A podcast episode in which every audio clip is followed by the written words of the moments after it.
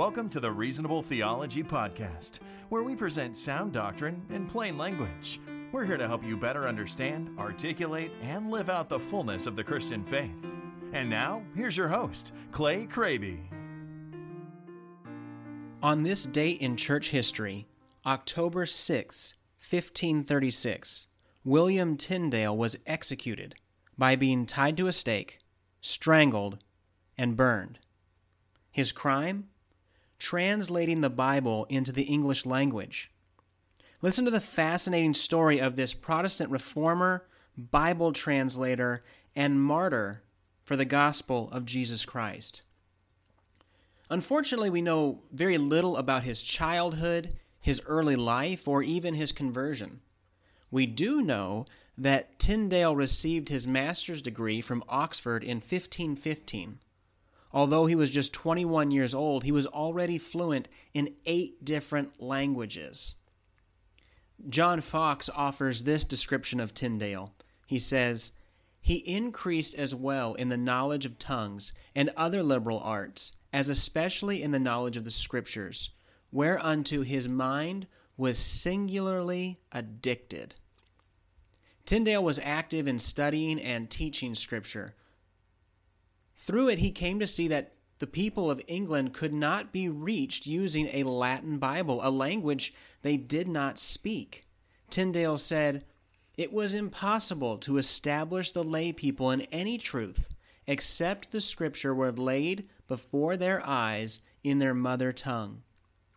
However, it was illegal to have what was called a vernacular Bible, or a Bible in the common language. You could be put to death for producing, reading, or even memorizing Scripture in English. One day in 1519, a woman and 6 men were publicly burned at the stake for teaching children the Lord's Prayer and the 10 Commandments in English. As he continued to devour Scripture in the original Greek, Tyndale came to see that much of what the Church taught did not line up with the Bible. And although he was an ordained priest himself, he was not shy about letting people know.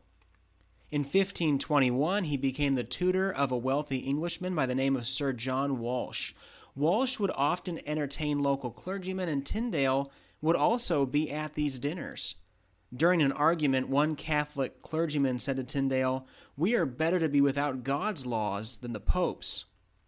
Well, Tyndale replied, "I defy the Pope and all his laws.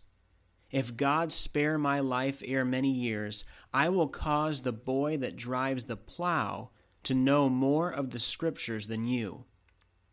As you can imagine, that comment was not well received.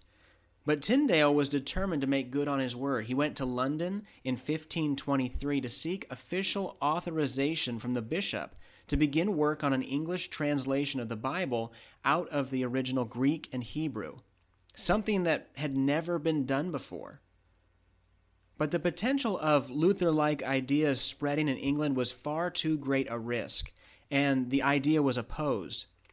Tyndale would not be dissuaded. A wealthy cloth merchant approached Tyndale and offered to underwrite his expenses, and so he set sail for the European continent in 1524. And so William Tyndale began his life as an outlaw, God's outlaw. For every word of Scripture which he translated into English, he would translate illegally. He would never see England again, and for the next 12 years of his life, he would be a fugitive. Tyndale made his way to Germany, where it's possible that he spent some time sitting under the teaching of Martin Luther. He found a printer in Cologne and would print the work, which would take place under the cover of darkness. Things were initially going well, and the work was progressing quickly, but after an inebriated print shop worker let the secret out, the print shop was raided. Tyndale managed to escape with his life and the pages that had already been printed. They had already gotten as far as Matthew chapter 22. He made his way to the city of Worms. Yes, the same city where Luther made his stand just 5 years earlier, where he had somewhere between 3,000 to 6,000 copies of his New Testament translation printed. Tyndale's New Testaments were smuggled in bales of cotton and distributed across England. People could purchase a copy for just a week's wages, which was actually remarkably affordable back then. The bishops were furious, as was King Henry VIII. In an effort to control the spread of Tyndale's work, they burned every copy they could get their hands on. They had a ceremonial book burning as a warning under the direction of Bishop Tunstall, the same man who refused to allow Tyndale to begin an English translation years earlier. They even threatened to burn those caught with a Tyndale Bible. And then in May of 1527, they came up with a plan to put a stop to the spread of these Tyndale translations. They would purchase every single copy they could find. Well, they, of course, would destroy these, but the proceeds went back to Tyndale and helped him begin his revised second edition. Meanwhile, he also produced other writings about the nature of God, of Scripture, of salvation in Christ. If they were going to stop the flood of Bibles coming into England, they would have to cut them off at their source. Tyndale's opponents began sending agents from England to the continent in order to track him down and arrest him. But Tyndale was careful. He moved from place to place. He took on assumed identities. He only took trusted people into his confidence. Why such threat against Tyndale? Why was he deemed so dangerous? Well, among other things, because his translation of the Greek text into English undermined the Roman theology built upon the Latin Vulgate. Among other translation decisions where the Latin called for Christians to do penance, Tyndale rightly translated this Greek word as be penitent or repent, which means to turn away from sin rather than perform works to undo the guilt of sin. Furthermore, he taught against the existence of purgatory and denied that we needed priests to mediate on our behalf. Clearly, Tyndale was undermining the teachings of the church, and so the church authorities decided that Tyndale had to be stopped.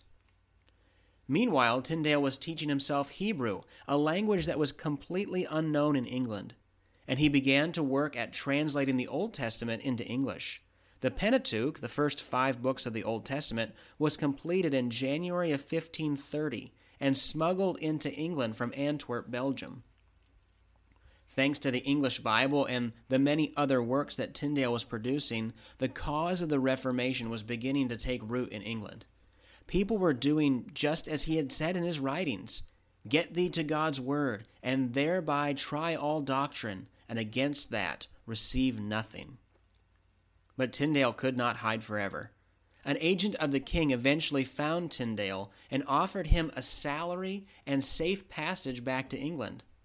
Tyndale agreed, but on one condition. He would cease his own translation work and serve the king if the king would commission a translation of the Bible into English. He said that if the king would agree, he would cease writing immediately and come to England at once. Quote, "offering my body to suffer what pain or torture, yea, what death his grace will, so that this translation be obtained."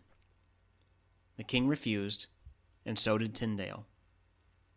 Something had to be done. As Tyndale began a revision of his first translation of the New Testament, a man by the name of Henry Phillips was appointed to track down Tyndale.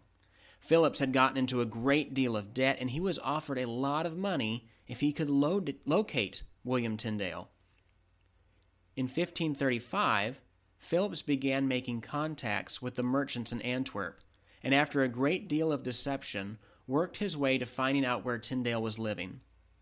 Not only did he discover Tyndale's whereabouts, he worked his way into the inner circle and befriended William Tyndale himself.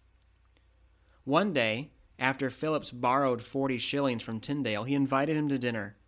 While walking through a narrow alleyway, William Tyndale was ambushed by imperial officers and arrested. Before his rooms were ransacked, his most recent work of Old Testament books was secured by his good friend John Rogers, who would go on to become the first martyr put to death under the reign of Bloody Mary. Tyndale would be imprisoned for over 500 days. He was kept in a cold and dark prison cell in a castle near Belgium. He wrote to his captors, begging them for warm clothes and a candle at night, for it is tiresome to sit alone in the dark, he wrote. But after these necessities, he wrote, But above all, I beg and entreat your clemency earnestly, to allow me the use of my Hebrew Bible, Hebrew grammar, and Hebrew lexicon, that I might employ my time with that study. Above all, Tyndale wanted to continue his labors even while in prison awaiting his execution. At the end of 18 months, he was declared a heretic by the church and turned over to the civil authorities to be sentenced to death. The charges against Tyndale were, he had maintained that faith alone justifies. He maintained that to believe in the forgiveness of sins and to embrace the mercy offered in the gospel was enough for salvation. He denied the existence of purgatory. He denied that men should pray to Mary or the saints. On October 6, 1536, he was brought out to the place of his execution. The crowd watched as he was placed up against a stake, wood and straw piled around his feet. Gunpowder was sprinkled on top. A chain and rope were placed around his neck. Just before he was killed, Tyndale gave his last words, "Lord, open the King of England's eyes." The noose was tightened, and Tyndale was no more. His body was burned, and the spectacle was made more gruesome by the fact that the gunpowder exploded. God's outlaw, William Tyndale, met with a martyr's death for the crime of bringing the Word of God to England. But just 2 years later, Tyndale's dying prayer would be answered. Henry VIII decreed that a copy of the Bible in English and Latin should be made available in every church in England. Tyndale's translation work is found in every English translation since his own. When King James arranged for a new translation of Scripture, 50 of the finest scholars were commissioned, yet they could not improve on Tyndale's work. Roughly 84% of the New Testament and 76% of the Old Testament in the King James Version is the work of William Tyndale. If you own any English version of the Bible, you are indebted to William Tyndale. In fact, if you read or speak English at all, you are indebted to him. His work standardized the English language and gave us a number of phrases that we continue to use today. The powers that be, eat, drink, and be merry, the salt of the earth, the signs of the times, it came to pass, fight the good fight. When an English word did not exist, he made it up.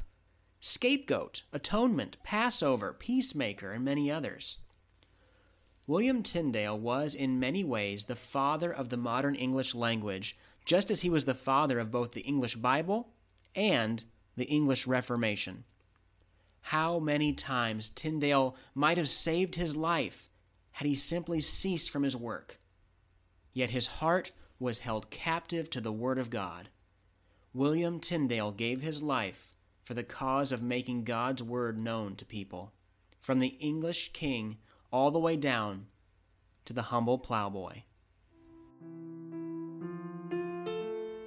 Well, I hope you enjoyed this brief look of what took place on this date in history in the life and eventual martyr's death of William Tyndale. For more resources, visit reasonabletheology.org. Thanks for listening.